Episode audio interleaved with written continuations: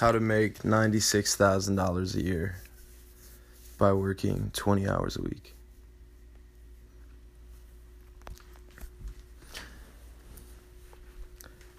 This is the seventy-third episode of the American Entrepreneur Podcast.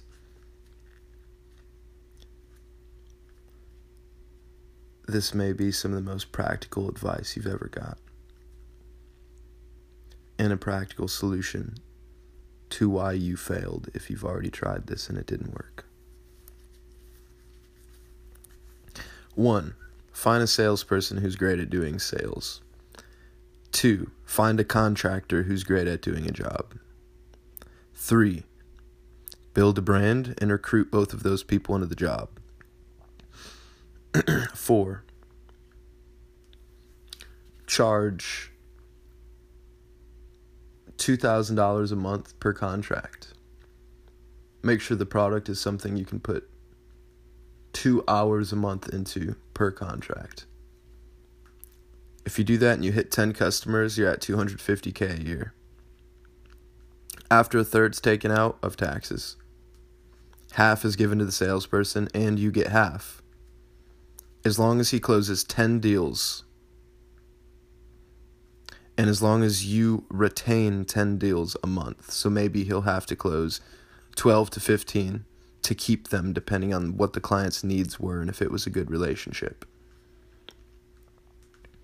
Now, the roll-off is we tell them all we want from you is when we do help with this and you see it's working great and you love it, that you'd recommend us another one or two of maybe your friends personally who you know run businesses who have been trying to get into this and and they want something to work. But before we even do that, let's work together, you and I, and let's get something working for you. Obviously, as a C E O, your job is to essentially... Your job is to sell products. So it's not like a should you or could you or would you. You already decided when you opened your doors that that's what you were going to do. And that's why we showed up today.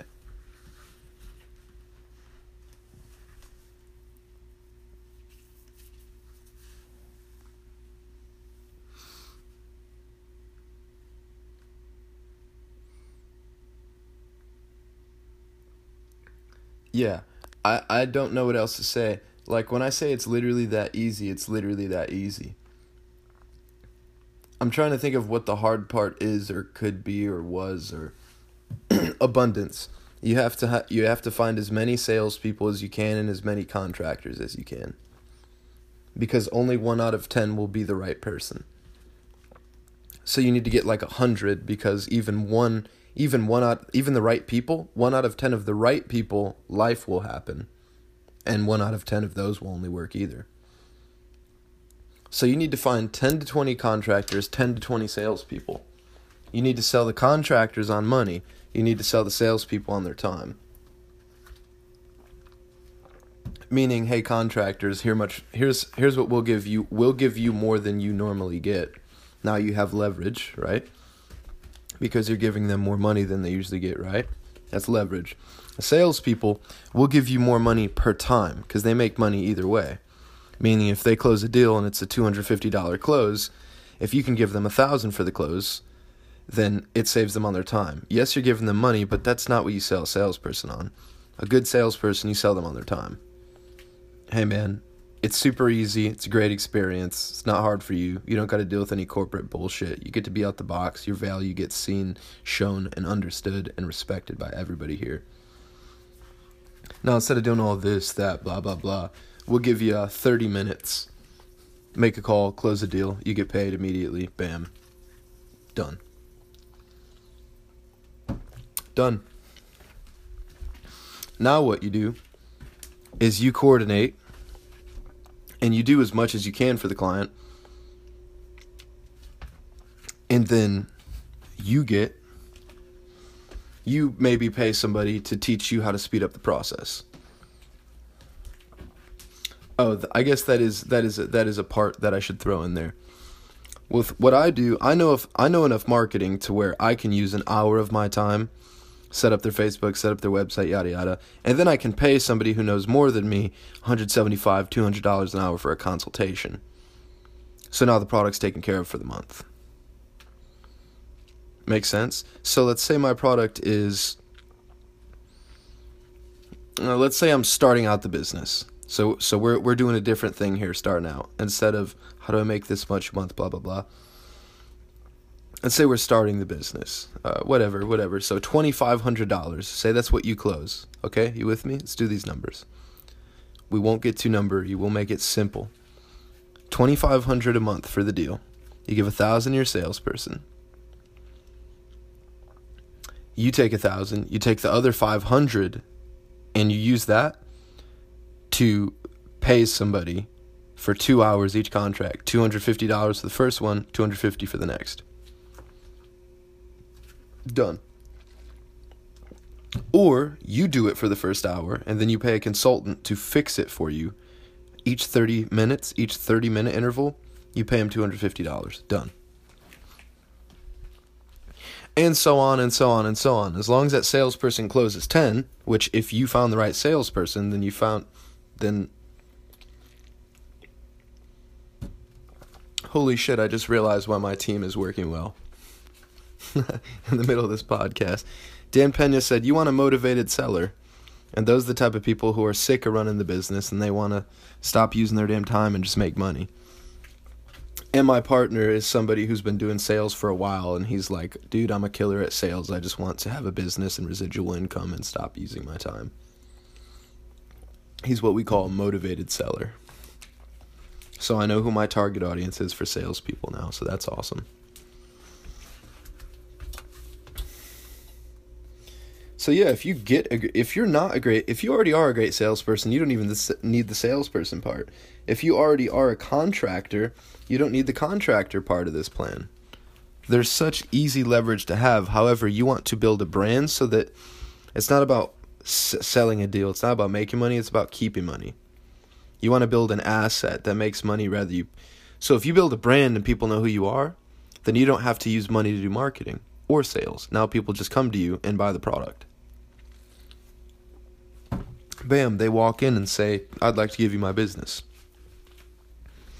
Now people are walking in and, and giving you money.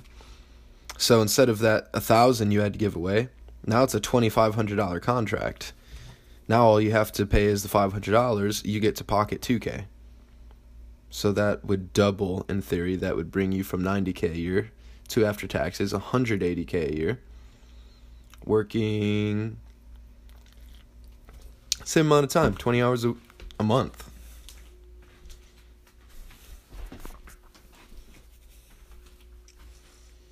And so why have you done this plan and it hasn't worked? That's the real question. And I've been thinking about that a lot. How come the times I've done it, it hasn't worked and this and yada, yada, yada? Because you didn't know who to bring into the plan and you didn't know what they valued.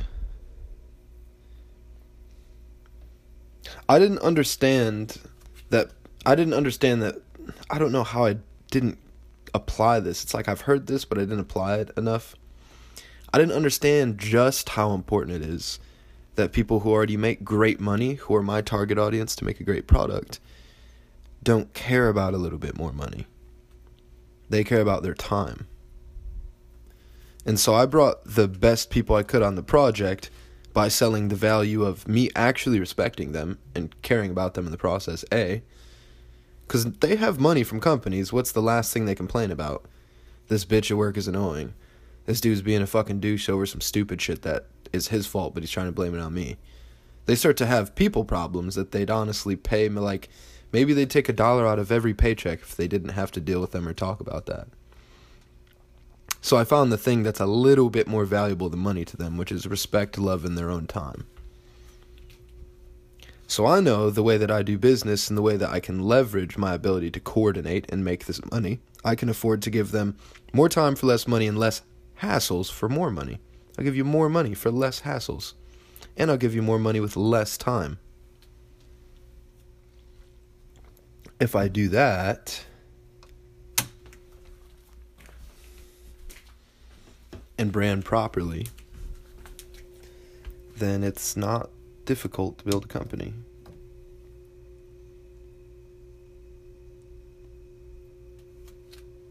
No, it's not difficult at all to build a company at that point.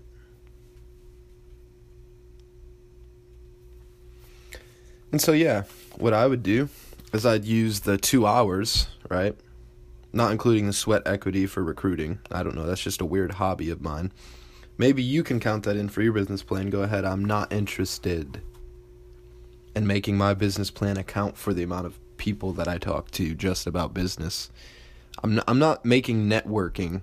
I'm I'm not factoring that into my business plan. So maybe I'm actually sneaking around the truth by saying my secret is networking. Ha ha ha. That's my sweat equity. Nothing else. But no, what it really is, is I'll onboard the customer because I know how to make that experience right for them. I'll get all their information. We'll set up goals, where we're going, what we want to do on this project.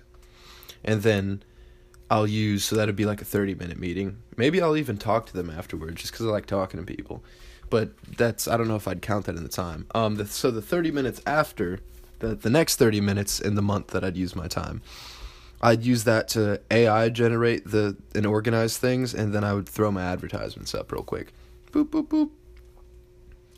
I'd use the next thirty minutes to per, to call my consultant and figure out what I need to do, and the last thirty minutes to do that completely, and then I'd press the button and basically go to sleep for the rest of the month. That's one contract. So that's two hours. Let's, uh, yeah, so if I do nine of those, what am I working how many hours a week? That's twenty. So I'll probably end up working, what, five hours a week. Wake up in the morning, get two customers taken care of. For, so that's two hours out of the week. The next part of the week, you know, use the next two hours to either onboard or finish something for the other clients. And then the last hour onboard another client. So by the time that my brain isn't groggy and I realize that I'm awake, my job for the day is done.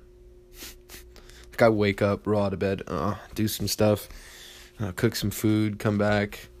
You know what I'm saying? My food's cooking. I eat my food. I sit there for a minute and I'm like, whew, I'm done. And that's like, again, that's one hundred eighty K a year.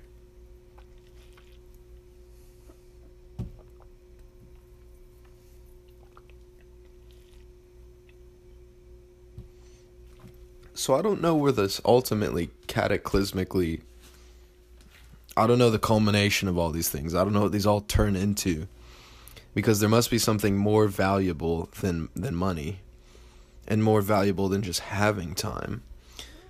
And then you realize that's how you sell to luxury clients. It's not about the money. It's not about the time. You got to spend the time whether you want to or not. And if you don't spend money, then, well, then you just worked to go into debt, because now you have nothing, but now you worked. So you got to spend money for it to be valuable, or else you worked and you're holding a piece of paper. That doesn't make sense. You need to spend it to get value out of it. Just like time. So a high value customer is actually getting sold on the luxury of their time with the product. And luxury is a solution plus art.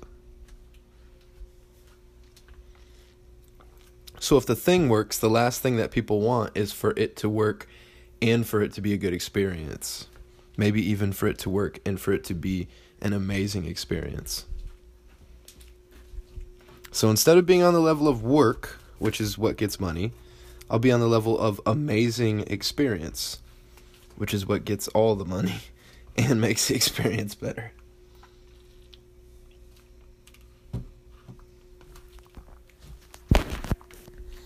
And so then you can get bigger clients from there. But yeah, that's what I do. I'd get a contractor.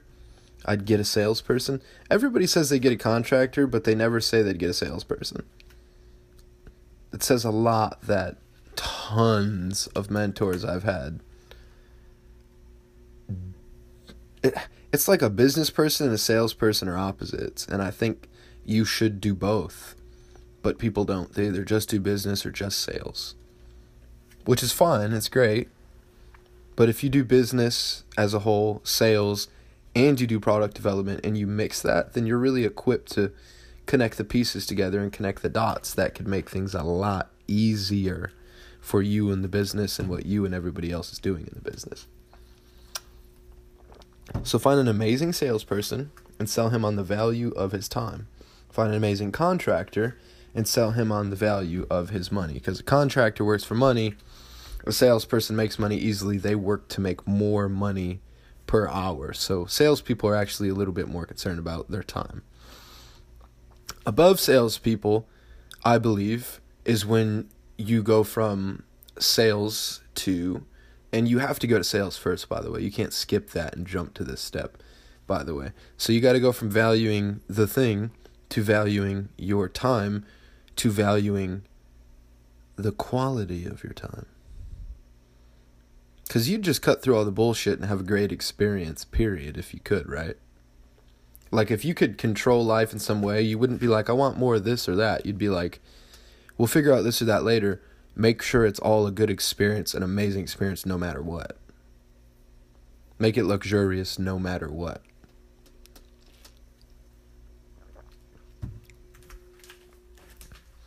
So what I'm sold on is doing a thing that works and is a great experience, like an amazing, beautiful, just loving, just ah, intense, amazing experience. And since I operate at that level, I can easily have the leverage to afford to give all the levels there and below that what they need. Because my friend, spirituality is free. So the source I come from is abundant and free. The source everybody else comes from, and the source that I come from in different places in my life from here to the end, from here to noon, is the same thing. We want to have a great experience. We want to have a great experience, and we get money, and we do all of the things we do to have a great experience. So the truth is, we want to not only give people experience, but meet people who are kind of already concerned with and are having a great experience and hang out with them. That sounds a lot better than going and solving problems. God forbid we start thinking like that. Then we'll start having problems like everybody else does. By your own will, you deemed it as a problem, and by your own will, you will fix it. So do you want to? You don't want to hang out with people that are like, by my own will, I see this as a problem, and by someone else's will, it's their fault. Like, you don't want to do that. That's not a sale you want to make. Not only is it going to lower the quality of the problem you solve, it'll lower the the money you make, and it'll lower your experience. You don't want to do that. I believe in helping people, by the way. I'm just telling you, there's better ways to help people than selling them back their own problem that doesn't really have a solution. Like, dude, if you need money but you're addicted to drugs, then getting money isn't a solution to the problem of you not having money, because you're going to lose it immediately. So to say it's it's it's a problem, I don't have money and I'll solve it, it's kind of neurotic to say the problem is that you don't have money if you're doing crack. The problem is that you're doing crack. If you weren't doing crack, you'd probably have more money. See, like, this isn't a true or false statement. It's an engineering, and it's about engineering things for a better or worse outcome. So it's not about true or false, but not all things you say are equal. So what I'm saying equates to, if you focus on luxury experience, you'll understand how to attract luxury customers and luxury clientele and luxury co-owners, co-workers, salespeople, contractors, what have you.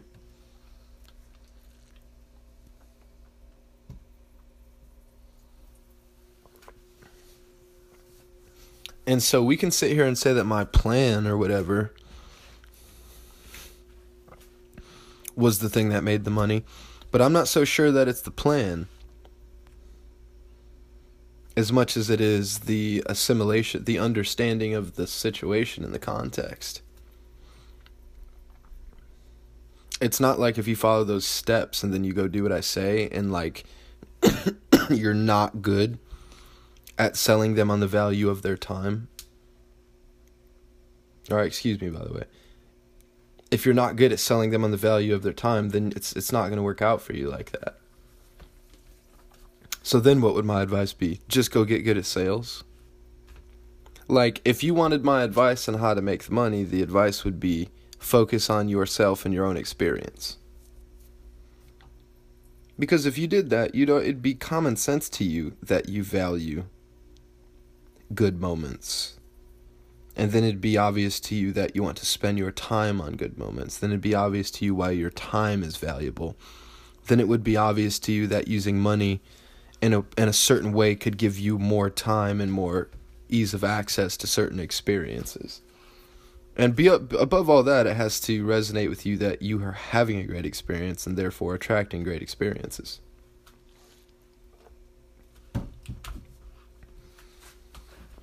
And then you'd figure out that it's common sense that people want a great experience more than they want their time back to spend or their money.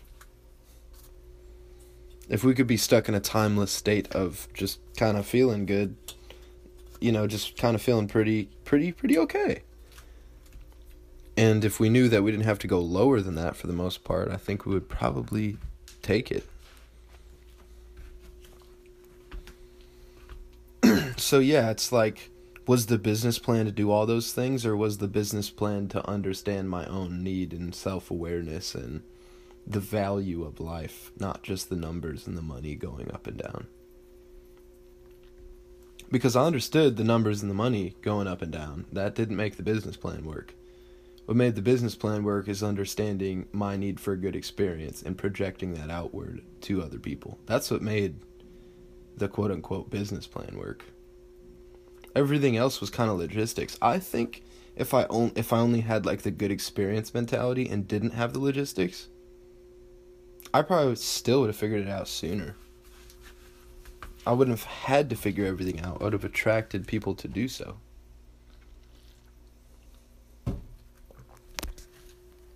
So have good experiences and give other people great experiences. Have a phenomenal time. And see how you can solve problems for other people.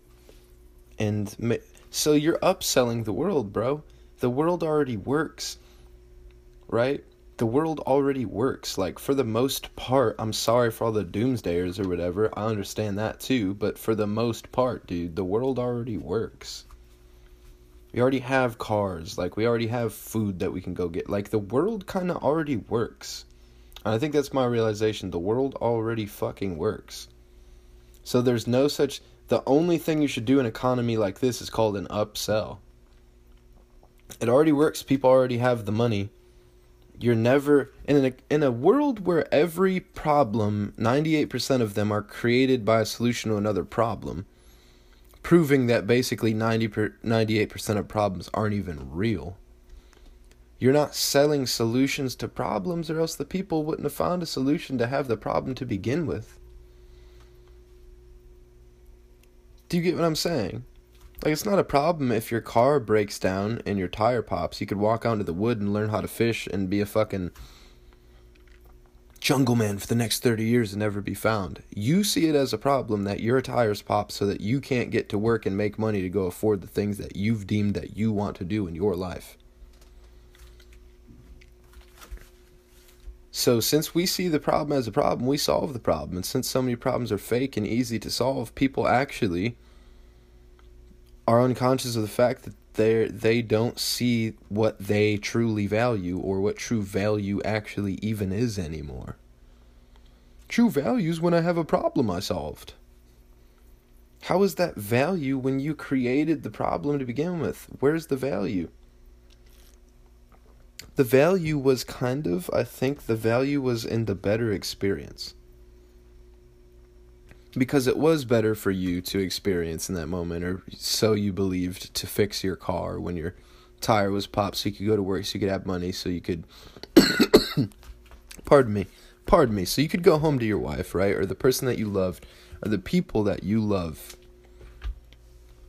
and the people you care about, and spend time with them in a house that's nicer, driving home in a car that's way more better air conditioned while you get home to food that's like way more amazing. And then on top of all of those material things, like you genuinely just resonate with feeling better pretty much all the time. And your view of what you believe feeling better should or could be, or how you could get there or attain that or move towards that.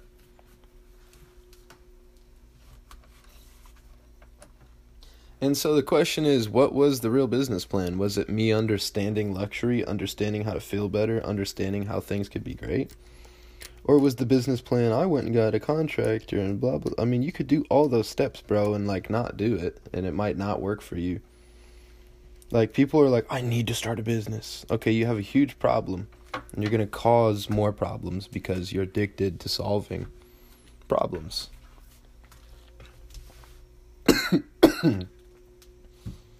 All the insanely rich people I know are, aren't addicted to solving problems. They do what works, and they reach for luxury out of inspiration.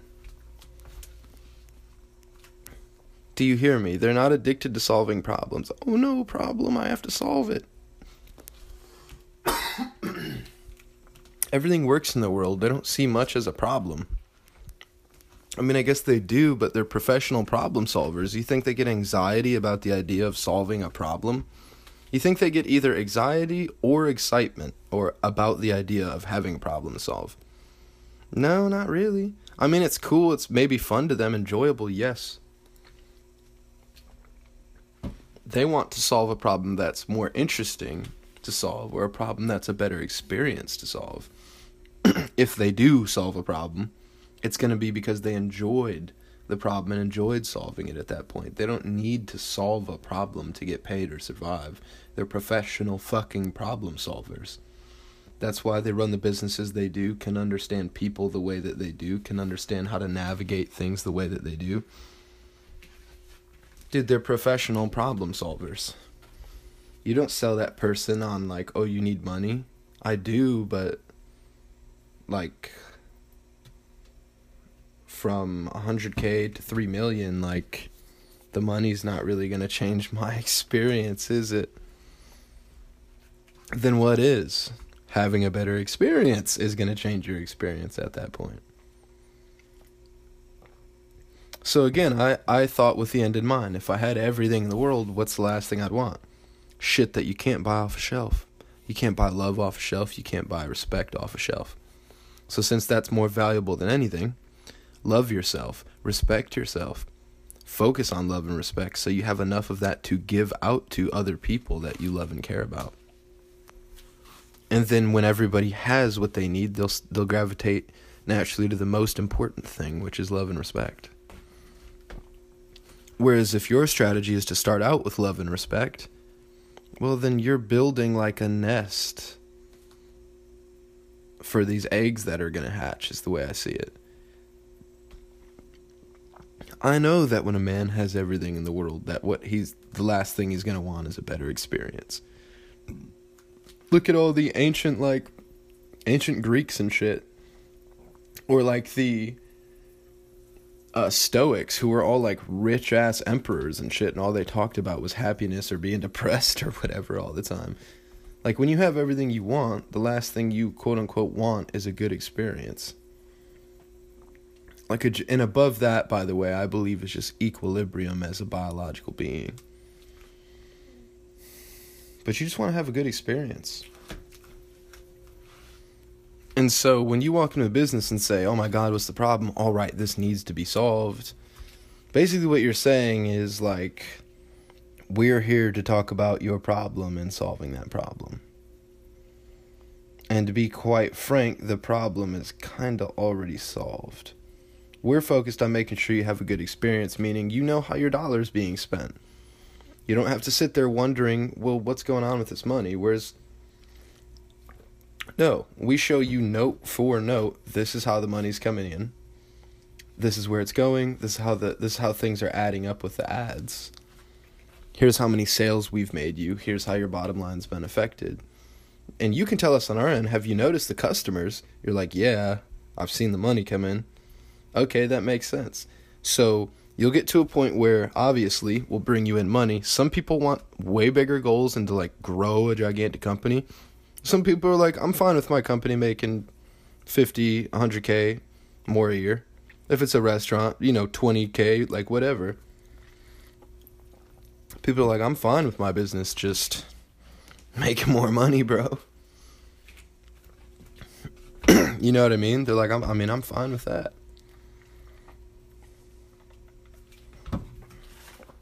And so, yeah.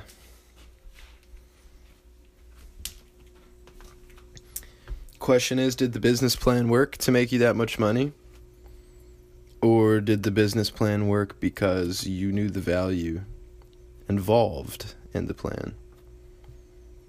So if you want a business plan to work and you want to make any amount of money that you strategically set up, you need to understand the value of what you're doing first.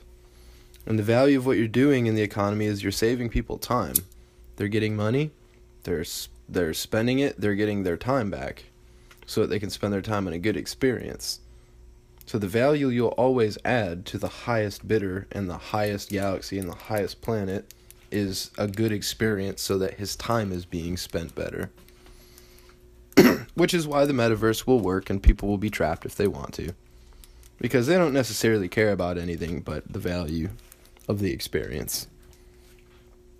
So whether it's real or not, as long as it's a great experience, it's genuinely great experience, then most people gravitate towards it. At least people who are on the level of needing something or wanting something or... So there's a state above that, which is a state of complete desireless, wantless, needless, just void. There's even a state above that, and that's the state that makes us human. The weird state where we, where everything's above, where everything kind of just makes too much sense to even. You're just there. You're just there. So I believe that how you make any amount of money is you understand how kind of how the universe works, or kind of how, not the universe, but the universe and then our internal universe and then the thing in the middle of that. When you understand how that works, everything starts to make sense. Or everything, yeah. Once you feel how that works, then your brain kind of makes starts to make sense out of that feeling a little more, and then you understand things a little bit more. So I think I understand equilibrium. Maybe it's just my age, maybe it's just what I've been through, maybe it's time to reflect. What I naturally understand is the equilibrium of things. How things work at a state of equilibrium.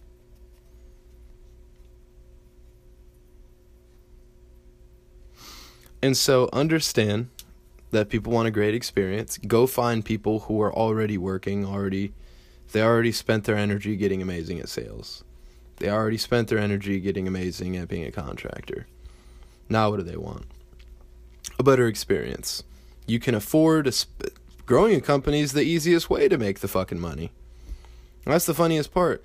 The start of a company is the easiest part of the whole fucking company. It's the easiest... In some weird way, it's the easiest part because... You can afford at first because you're building a brand and it's worth it. You can afford to say, why would we jump up? Because I'll give you guys fucking eight times as much as anyone gives you to do the same exact work, and I'll take less money to build this brand. And since they might not care about the value of a brand, but they do care about their money being made from it or the value of their time or this or this, then they'll happily do it. And you'll build a fucking asset that will make money no matter what. So it's actually easier starting out, in my opinion, because there's an easier fucking incentive for all of you. I'll respect you and give you this and this and this more because I'm growing the business and I need to make sure the job gets done correctly. Which is why we're bringing you on board. And on top of that, what we're going to give you is, since you're doing things so correctly... We're going to make sure that you use less time, get paid more, and have a better experience with us.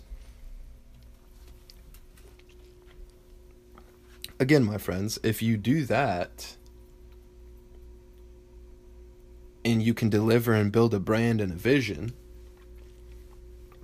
and you tell them kind of like just the rings of like, I got a salesperson, hey, con- contractor, hey, uh, salesperson, I got a contractor. You kind of say like, I got my people on board. You say, listen, I got a team, I got a vision. This is exactly how we're going to do it. This is exactly what I need you to do for your part of the plan. This is exactly what you're getting back, and I'm going to respect you and make sure it's a great experience through the whole thing with the least amount of time that we would ever take on it. And we'll go from there and keep giving you more. We'll even give you residuals. Dude, as long as you focus on that, right? As long as you focus on that, and that's the way you do things, then it's fucking nothing, bro. It's fucking nothing, man.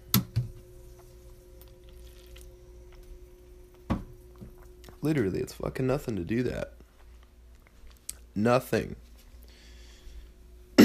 And so people will tell you these business plans, and people will go, oh, well, cool, you said a bunch of numbers, but how does the plan work? And they never really explain. They never really get too nitty-gritty into it, what actually works and what actually doesn't work and why it works and how it worked. And I know they answered all those motherfucking questions from start to finish. I do, from start to finish. From start to motherfucking finish, I, I understand every single one of those things. And so what you want to do is you don't want to pigeonhole yourself. What you want to do is use the leverage of your business to meet more people, meet more salespeople, meet more contractors, meet more people who can have opportunities for you to build more businesses faster.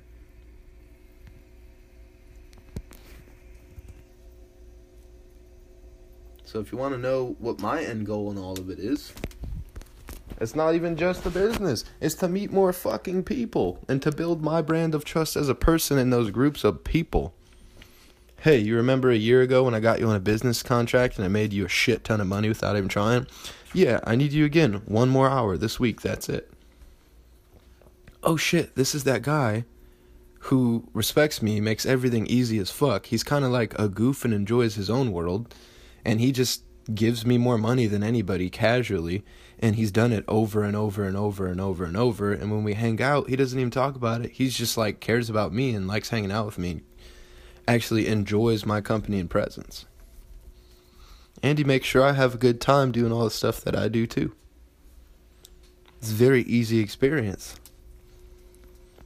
Yeah, and on top of that, well, why would I, because it's only going to take thirty minutes to get eight times as much. Like, and it's going to be a good thirty minutes. Like, it's easy. He makes it easy.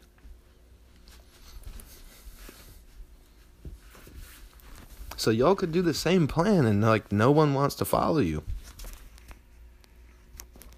Because you ain't focusing on the quality of your own experience, let alone someone else's.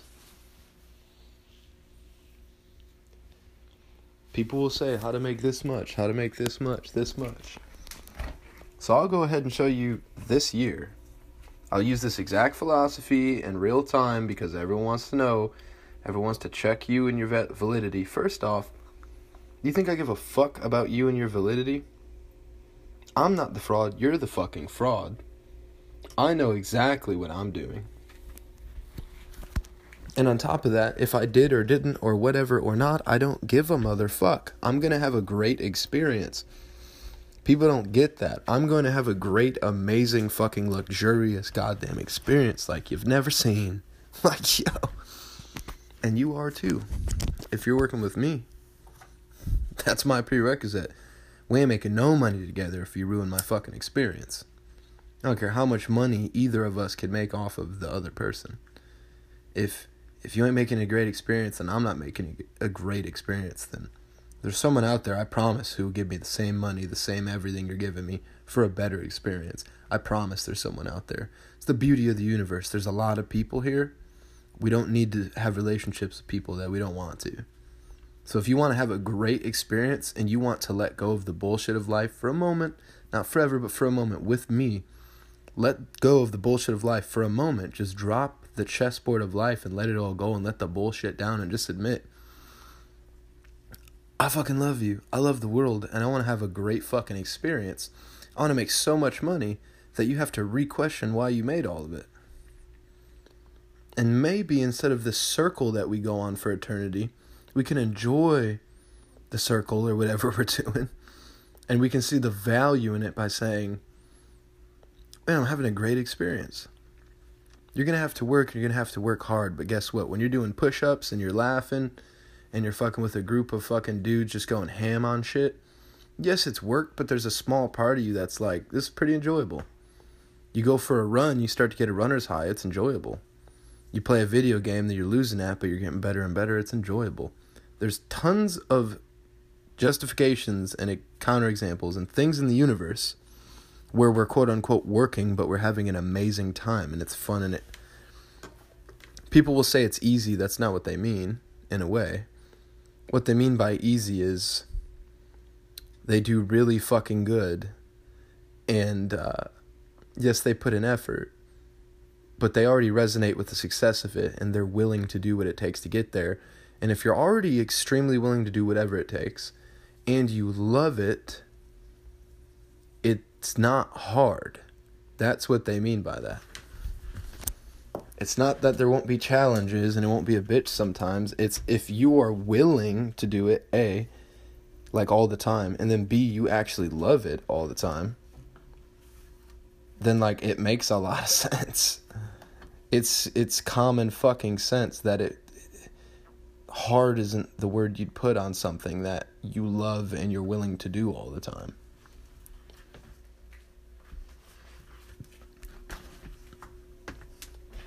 And so I get how people get stressed and they have their goals and et cetera, et cetera, but I'm sorry, dude, that's not fact or fiction, that's a spiritual level. It's not about if it's hard or not. It's about your ability to, you know, they say in like, I think it's like the Jewish tradition, they say, God doesn't lift your burdens off your shoulders, but make your shoulders stronger so that you can hold more burdens. That's what I'm saying is like, it's hard, but it's hard and compared to what? Your, your strength. So if I lift something heavy, but I'm also strong as fuck, it's not hard to lift it. Maybe it was hard to learn how to lift it. I don't know, but but lifting it isn't... I hope you get what I am saying and not what I'm not saying. The point is, if you rise to a goddamn occasion consistently, it's not hard, it's not easy, it just fucking is. There's no emotion attached to it. And, and if there is, the emotion's usually like, I love this. Like, I genuinely love this experience. That's usually the emotion that's there.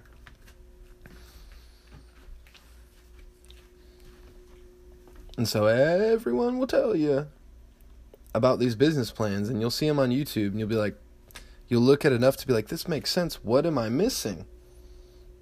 What am I missing that I'm doing all the logical steps, but something isn't there? And it's funny because everyone's missing the first step, which is people value their time, because they want to have great experiences. So you give people great experience and value their time, and everything else will fucking work. Everything else will be easy as fucking hell. I guarantee it. I've done customer service and I've done sales. And when I was giving people a great experience, yes, people are people, but for the most part, no one was really upset with me. And for the people who were, when I was giving them a great experience, the only way I'd change the business is I would kick them the fuck out. I don't care what you go complain about. I don't care. I don't care about customer reviews. People say, well, you got to care about customer... No. I'll tell you exactly what happened, and I'll be upfront with you straight up. We're not here to build a brand of pushovers. We're here to build a brand of exper- of equilibrium and of love and respect. So if you don't love and respect us, we're not going to f- be inhumane and force our employees to take this unnecessary, insane abuse. Like, because y'all are going to leave a bad customer review. If not, go leave a fucking review. We're very straightforward on our policy. Respect and love is a two-way street.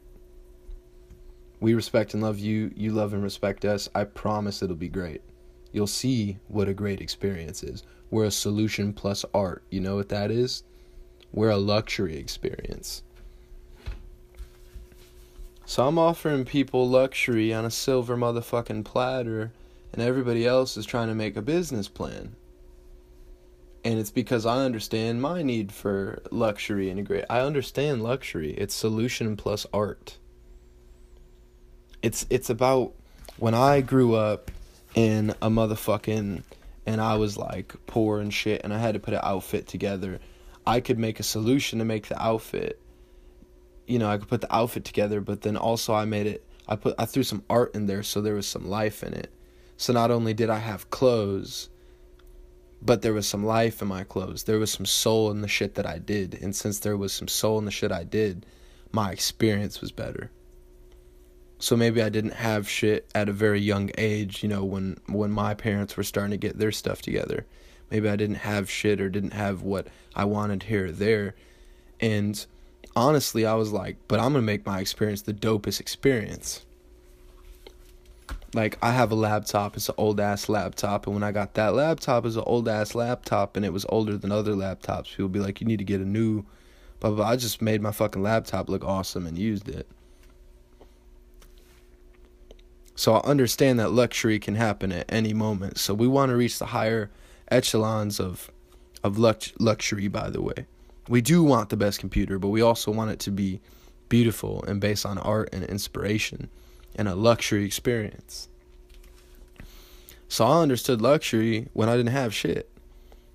It wasn't about, um, I want this type of, like, car. Like, it, it was, like, it's not just about that. I understand luxury to be, like, Mark Zuckerberg driving a thirty thousand dollars car. Go ahead and tell me his life ain't luxurious, though. I do what I want when I want, how I want, and I love art. I do what I want, when I want, how I want, and I make it as great as I can make it. So to him and his equilibrium in life, maybe luxury to him had nothing to do, like, he already... Do you get what I'm saying? Like, that car is already love and respect. That is luxury to him. And since he can feel that luxury, he can... Anything upward can go downward, so he can bless that luxury to everyone and everything else.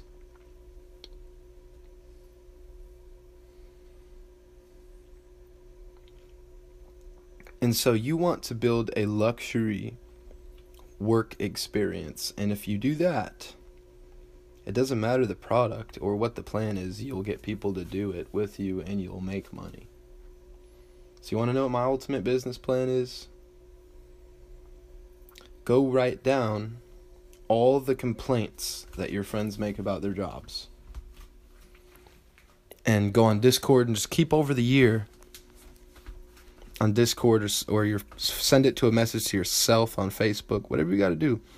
Put a note notebook in your phone and write down all the complaints of every type of person you know about their job, whether it be healthcare, whether it be sales, whether it be tech, whether it be day jobs, whether it be mechanics. Te- just write down all the complaints that they have.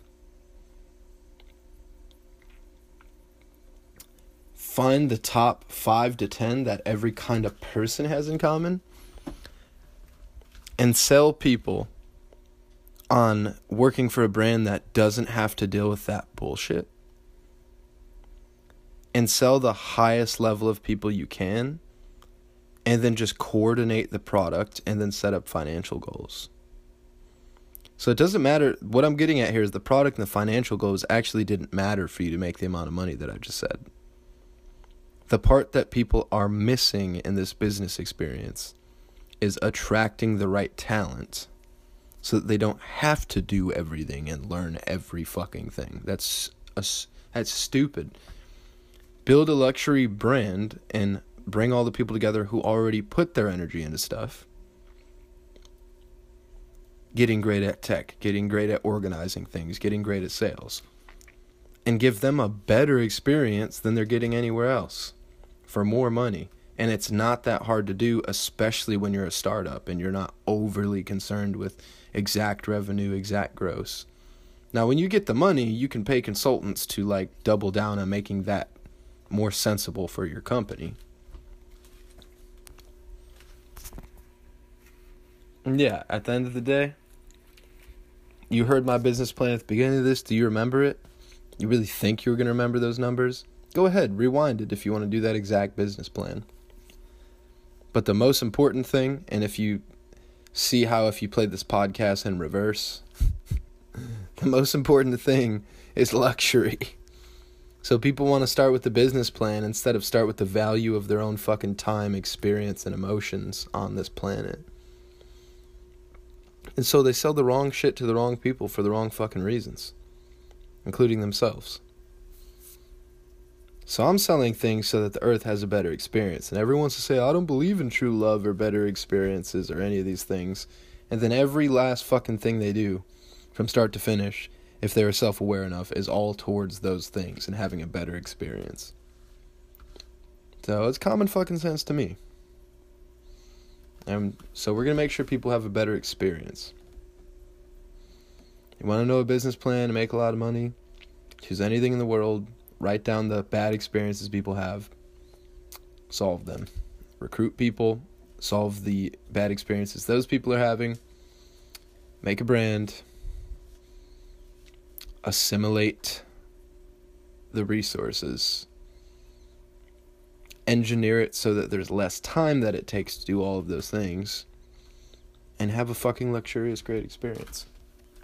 American Entrepreneur Podcast. Go get it, baby. Go get it, baby girl. Go get it, baby.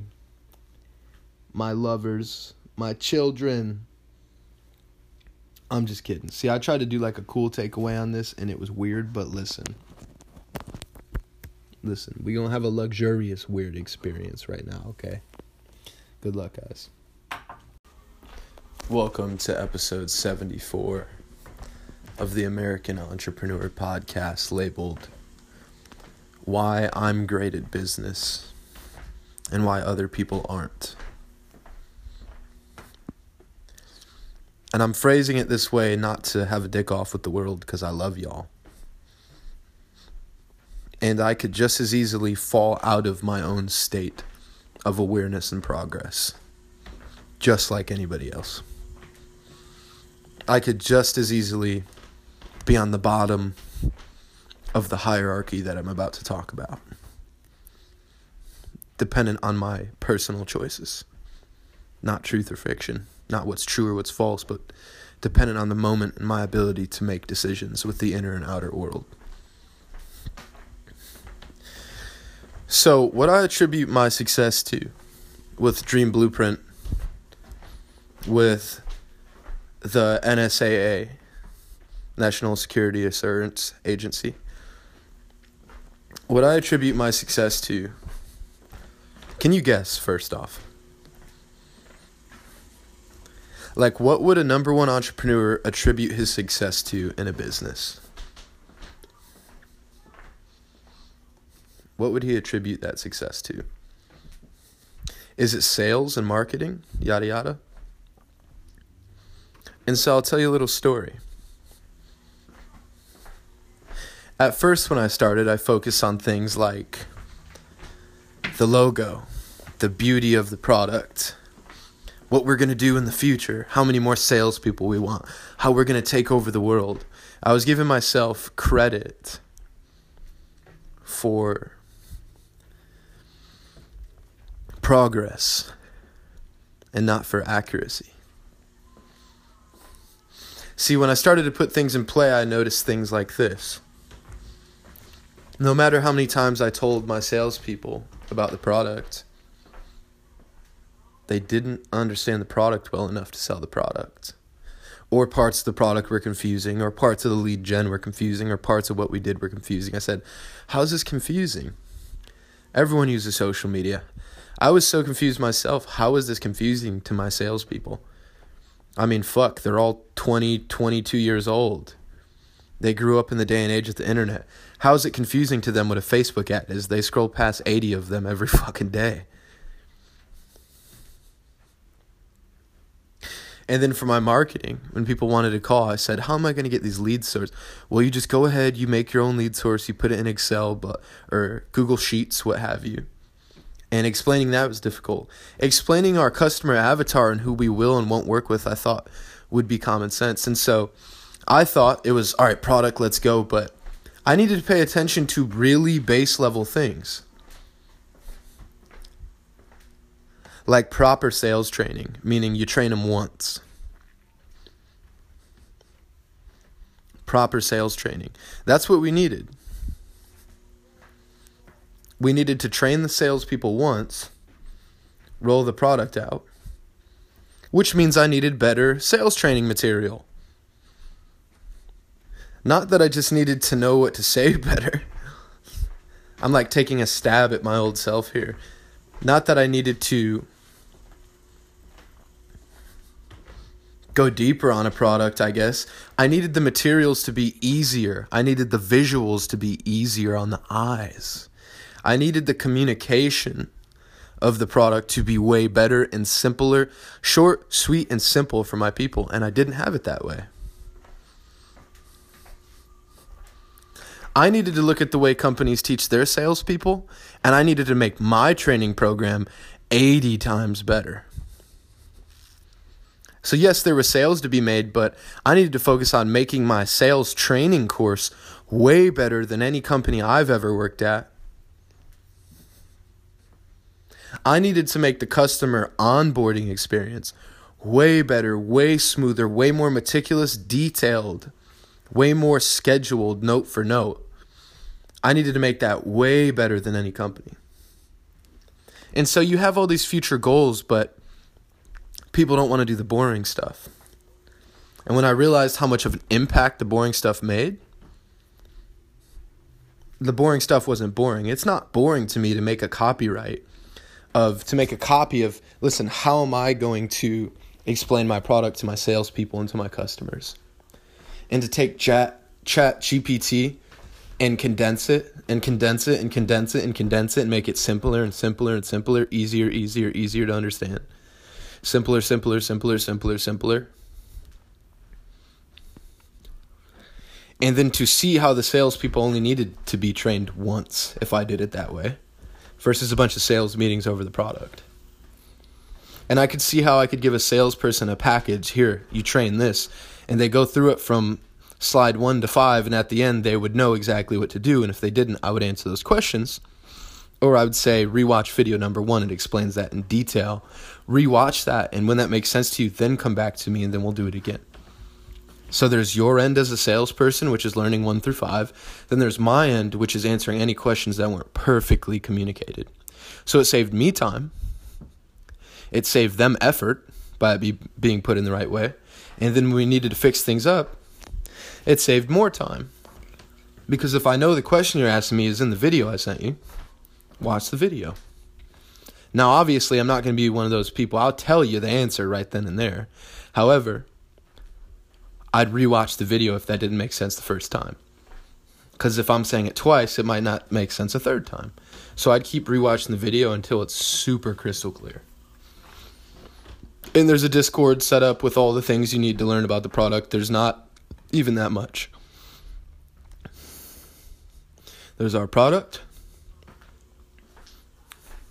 There's our customer avatar. And there's our pitch. And the better you understand the customer, the easier it is to sell. It isn't the better I understand the product, the easier it is to sell. The better I understand what the product fixes, the easier it is to sell. That's not going to make it easier to sell. It's not. What's going to make it easier to sell is understanding the customer as a person. Not understanding the customer as a customer. Understanding the customer as a dude who goes home to his wife and makes sure that she stays with him and his kids stay in his family and they build a strong family because he's working on his business and making sure their family's good like a good husband should do, like a good father should do. A good partner should do. When you understand them at that level, it's easy to sell. You're talking to another person, bro. You're not talking to a robot who may or may not buy. And so I had to do all the boring stuff. The over-communication of the vision. The st- the kind of a little bit tedious stuff. But it makes a hell of a difference. And now, my friends, I drop you with the answer of why the business success comes easy to me. Out of all the things that I do, all the things in my head, I'm like, all right, I should change that for the salesperson. All right, I got to talk to this person. All right, I should figure out what this person values and not even talk to them until I know, until I th- kind of think, assimilate, hey, I've known this dude for four years. What does he value before I even bring him on a project? And those thoughts fill my head, right? Recruiting, how to recruit, what the person values I'm recruiting, and how to make that a long-term beneficial relationship, and what could come up down the road and how to fix that ahead of time, and how to multiply that, right? So the person I bring on, instead of me having to recruit every person in the world, we'll bring on four more people with them that we can train. It'll make the person I hired take more pride in his job, take more enjoyment, fulfillment, get more, because now he'll be a leader of those people. He'll have more commitment to the company, our vision, and we'll see why this is a beneficial relationship. And those things fill my head all the time. How do we take this money and offer a more expensive product? How how do we increase lifetime value for our customers? These things fill my head all the time. So the question is, why am I? Why is this stuff easy to me? I attribute it to one thing, my friend. Putting it all out on display for every single last person, every last business. When when I get you guys amazing results and you say, how did you do that? Because I brought together the people that are way smarter and better than me to do so. Way smarter than me, way better than me at every detail of the job. But how did I do that? And everyone wants me to have a stupid fucking answer. And I, because I speak like a real person, I don't speak like a robot. I don't care what sounds politically correct, to be frank. I really don't give two shits. If I say I had a client and they listened to this podcast and they said, ooh, you sound kind of unprofessional, we're withdrawing our contract. The first thing I would do is focus on something more important than that conversation. I wouldn't make a philosophy about it. I wouldn't, I'm not even kidding. I'd be like, cool. Well, you also had three other people come with us. Make sure you show them my podcast too, so they leave too. I don't give a shit about being politically correct. I give a shit about telling the truth, which is why people work with me and why people don't work with you. Why you get terrible people who are slaves to work for you, who don't have their own personality, who don't have their own goals, because they want to fit in just like a little brick in the wall, just like you do. Which is why y'all are exactly that, bricks in a wall, bricks that look the same as every other brick in the same exact wall.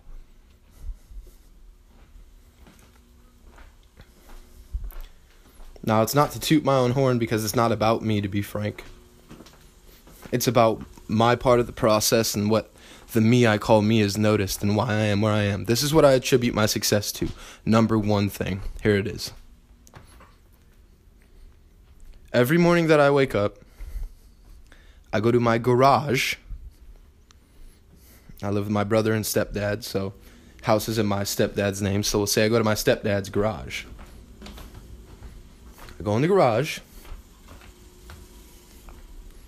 I break up a an old Relo, a blunt, marijuana, into a bowl. Yes, that's right, marijuana, the devil's lettuce, the politically incorrect, yeah, that, that evil thing that makes me so unprofessional or whatever. I put that in the bowl, and for ten minutes I listened to Journeys in Spectral Consciousness by Frederick Dodson. And before that, I listened to Levels of Energy, doing that every day.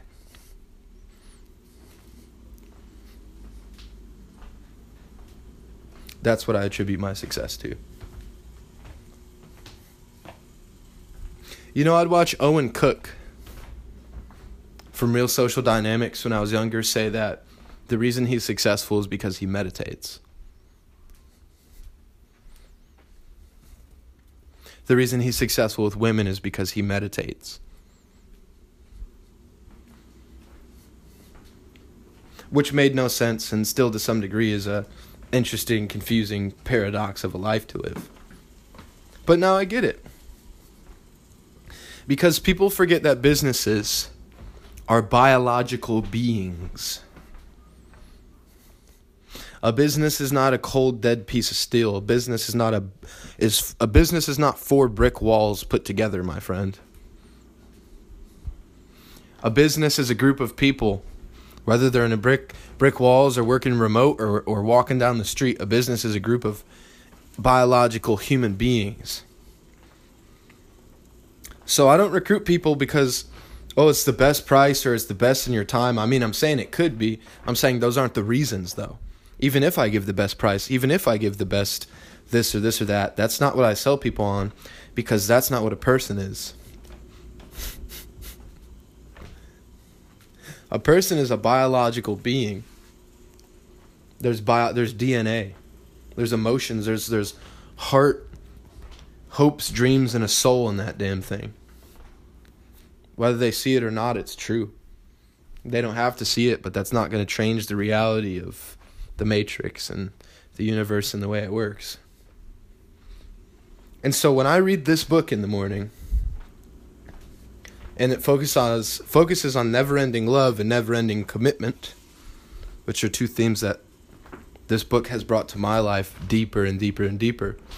I realize that if something goes wrong, that, you know, if you if your person and your business messes up, they are actually more concerned about being made to feel like they are worthless than they are the problem at hand. Like, they don't even have the bandwidth to fix the problem they caused because they feel so much guilt and shame for doing it. And they're so used to being guilt and shamed. And I don't want to say this, but but some of us, I, I've had it in my life certainly, we get in ports in our life where we resonate with guilt and shame.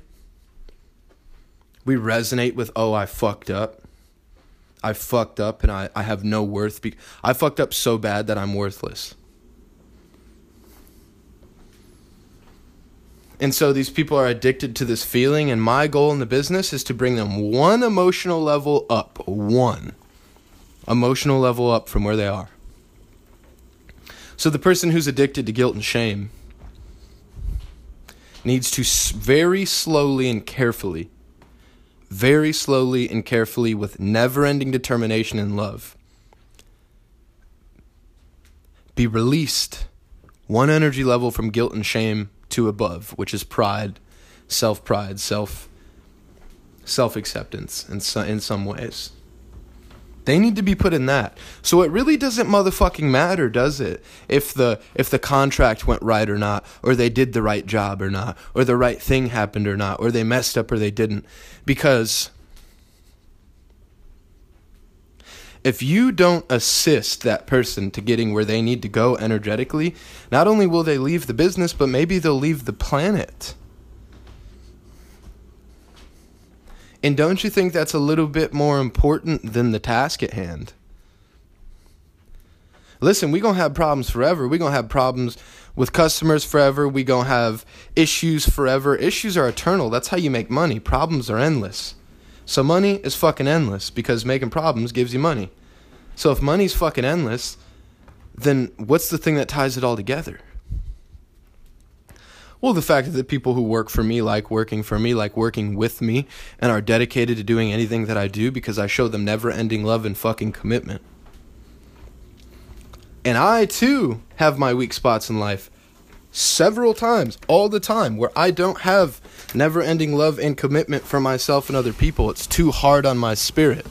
I don't have the strength to give someone the patience they need. I've be- I've been where I don't have the love to give someone when they need it. I don't have the love when the commitment runs out to say, I don't care how perfect things are, I still love and care about you, and I didn't have that for myself. So how could I see how badly everybody else needs that? I couldn't. And so when you recruit somebody who's at a luxury level at what they do, their money's already taken care of, bro. They ain't working with you for cash. Like, when you meet that person, they're working for you because you improve the quality of the time that they spend on this fucking planet. You spend your time how you want. You spend your money how you want. That being said, you roll with me, I'll improve all those things, and I'll improve the actual quality the actual experience for you will bring you up one notch. Exactly where you're going in life is exactly why we built this, so that you could plug in and move up too. So that you could detach if you wanted to too. So when I have my salespeople who have been addicted to problems and solving problems their entire life, my friend, it's extremely easy to help that situation because I know what they need, which is to let go and do what works instead of solve a problem. So I sell them on what works, and I help them do what works instead of what feels like progress. And I attribute the energy that I have and the clarity that I have to see through these things not to my own willpower and not to my own being in many ways, but waking up, packing a bowl, and for ten minutes in the morning, listening to Journeys in Spectral Consciousness by Frederick Dodson. Because the thoughts that he has, true or not, are the thoughts that everyone has, which is, I wish unconditional love was real, even though it's not. I wish unconditional willingness for someone you love was real, even though it's not. Every last one of us wishes deep down inside, from the bottom of our heart and soul, that there was someone, something out there, that there was something full of never-ending commitment and never-ending love to make sure that we are getting where we need to go. That when we do wrong, that it can see no wrong in us and only penetrate love deeper and deeper and deeper into who we are. That it can accept us deeper and deeper of the layers of who we are, and so that we can accept ourselves, let go of guilt and shame, and move up. And then when we solve those problems, that we can let go of the problem solution paradigm, and that we can move into something higher than that. And all biological beings have these goals: to feel better. Not to feel good necessarily, but to feel better. To move up one notch. So when I listen to this book, and I under, it helps me, it, it primes me, it, it molds my mind, it molds my direction, it molds my focus back on the things that are important to every child, which is getting praise from their parents. It molds me back to seeing that part of us who wants love, and who wants someone to have patience on us, and forgive us for our mistakes, and give us the passage back into heaven, so to speak. Give us the green light back to paradise.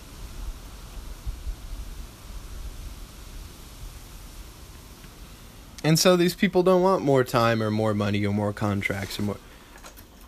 They want to be reinvited back into paradise.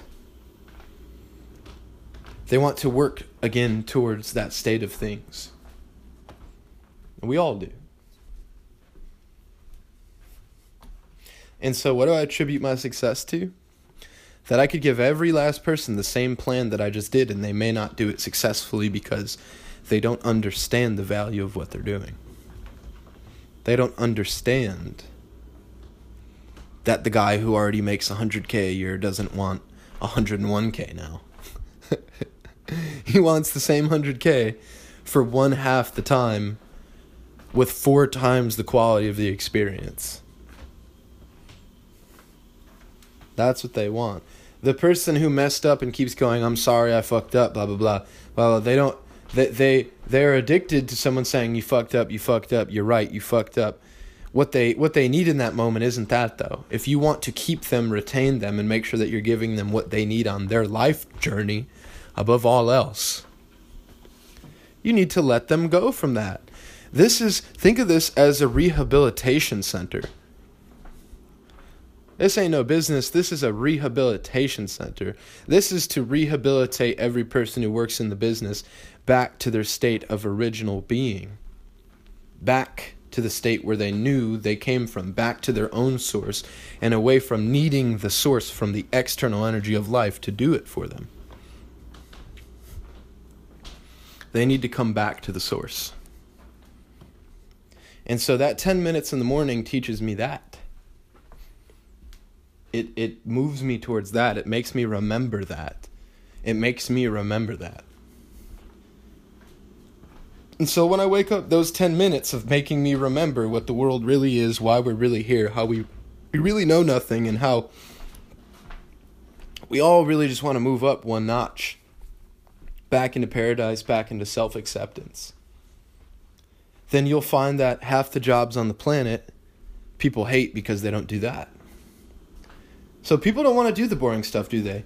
Oh no, we need to go make sales. We don't really care if we make our employees' experience ten times better. They're not necessarily paying us or whatever. You know, we're trying to go get the customers and make their experience better.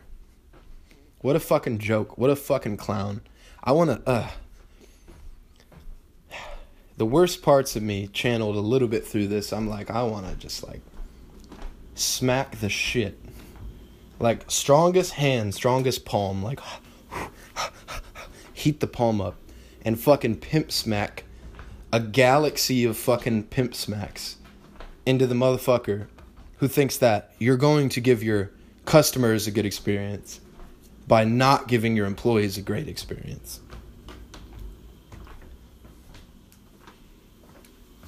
And so the customers have a bad experience because their employers are in a shitty, the employees are in a shitty mood because the employers don't care about the employees' experience. So they recruit shitty talent who will pretty much work for anybody. They don't recruit talent who pretty much won't work for anybody.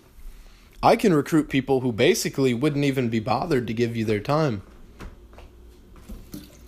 I can recruit people to get problems done that are so good at problem solving that they don't want to work with people to solve problems because they don't need to do that. And so that ten minutes in the morning is everything. Everything else is, is cascading downward from that. That's like my energy magnet for the day. That makes me the type of energy magnet that could pull people into where they're going, where they already are going, what they already truly want. So it don't matter if I was selling fucking marketing. It don't matter if I was selling fucking dog turds on the internet. It don't matter what I was selling. My success is attributed to that ten minutes in the morning. Now the question is, would I give up just for the for the counter arguments, the naysayers and the politicians? And the question is, if I made more money and if people stayed with me more because I'm more politically correct, would I stop smoking that bowl and listening to that ten minutes in the morning? Maybe the bowl can go, but would would I stop my trajectory right now? Because no, I no the fuck I wouldn't. Because supply and demand isn't just something out there, my uh, lack of self-aware friend. Supply and demand is something from me, by the way. And I demand that my life be like this. And motherfuckers want to overcomplicate it. Yeah, but the strategy. Fuck your strategy. I said I demand for my life to be like this. Well, what about the next customer? But fuck that shit. I demand that my life be the way that it is right now. I demand that ten-minute bowl in the morning, all right? Well, what if you lose twelve hundred? People spend twelve hundred on drugs and, and end up in rehab, but I can't spend twelve hundred on a ten-minute bowl?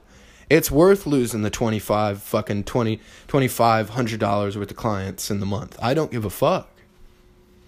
If those clients get their problems fixed by me and I have nothing but care from them, and their biggest issue is that I smoke a bowl in the morning for ten minutes and listen to a spiritual book, then you know what? I wish I had a little more money so I could pay them to stay the fuck away from me. I'd never work with a person like that. What are you, are you kidding me? Have some self-respect. What do you want out of life? My needs meets my customer's needs, bro. People build businesses so that the customer gets everything, and really, the spiritual abuse falls down on their employees. So most people's business plan, to be quite frank, is, hey, our customers, we're going to make them feel like they're amazing, And in order to do that, we're going to make our employees feel like their life and being is subjugated to the needs of the client. So that if self-worth and a bigger dick off becomes an issue, I can put a person in place who will say, "Daddy, I'm worthless. I'll do whatever you say. Whatever. All right, you got. You said I'm a dumbass employee and you don't like my tone. You want to speak to my manager because I'm stupid as fuck. Okay, okay, sorry. Nah, bro. Have some fucking self-worth. My people's self-worth is more than that goddamn little-ass, baby-ass check that y'all are bringing up here. I would love to sit down with the C E O because I would lock the door. I'd be like, this is personal now, bro. Y'all thought this was business. The door is locked. You ain't leaving. You think it's funny to sit here and treat people like shit? We're going to sit in here and have a long motherfucking talk that you're not going to leave. So you might as well get comfortable. Have a fucking seat. Sit your ass down. If they don't listen, then fuck you. I hope this place burns to the... Now, I know there's people out there listening. They're so unprofessional. I get it, man. Listen, if you ain't smart enough to see the forest for the trees, you are not my customer. I don't work with people who don't get it. I work with people who make good money. I work with people who have great goals. And I work with people who live life by common sense. And we get a lot done. A lot more done than you people without common sense get done. So no, I will not pander and drop to my knees for somebody who doesn't understand the value of me or the value of them or their own life. Motherfucker, I wake up, ten minutes, smoke a bowl, listen to a spiritual book, and that makes everything flow from that. I demand it. Well, what do you get out of this book? Y'all ever thought about that? What do I get out of this? What, money? No, that's what you guys wanted. That's what you get. You're not asking me, though. What do I get out of this? You know what I get out of this? I get to wake up for ten minutes in the morning and smoke a bowl and listen to a spiritual book that guides my ambition throughout the next week and turns me back to my internal ambition. And you know what? If I had all the money in the world, what I'd pay for? That. So you bet your sweet ass that I'm not losing that for something less than all the money in the world. That doesn't make any sense. That doesn't make any fucking sense in the slightest. And so what is my number one success secret? I see people as people, bro. The book helps me humanize myself and see people as humans. We're not robots spinning in a fucking, you know, we're not gears spinning against a bunch of other gears, turning a big-ass machine. I agree in some ways we are, and it's beautiful. But in some ways, you got to remember, dude, you're an individual. I can see the infinite and the finite. You're one person and you have a fucking galaxy of infinity inside of you. You're a walking fucking infinity. And so my people will not be constricted to anything less than walking infinities. And we're not going to overbox things or overcomplicate things or overpoliticize or over blah, blah, blah, blah, blah.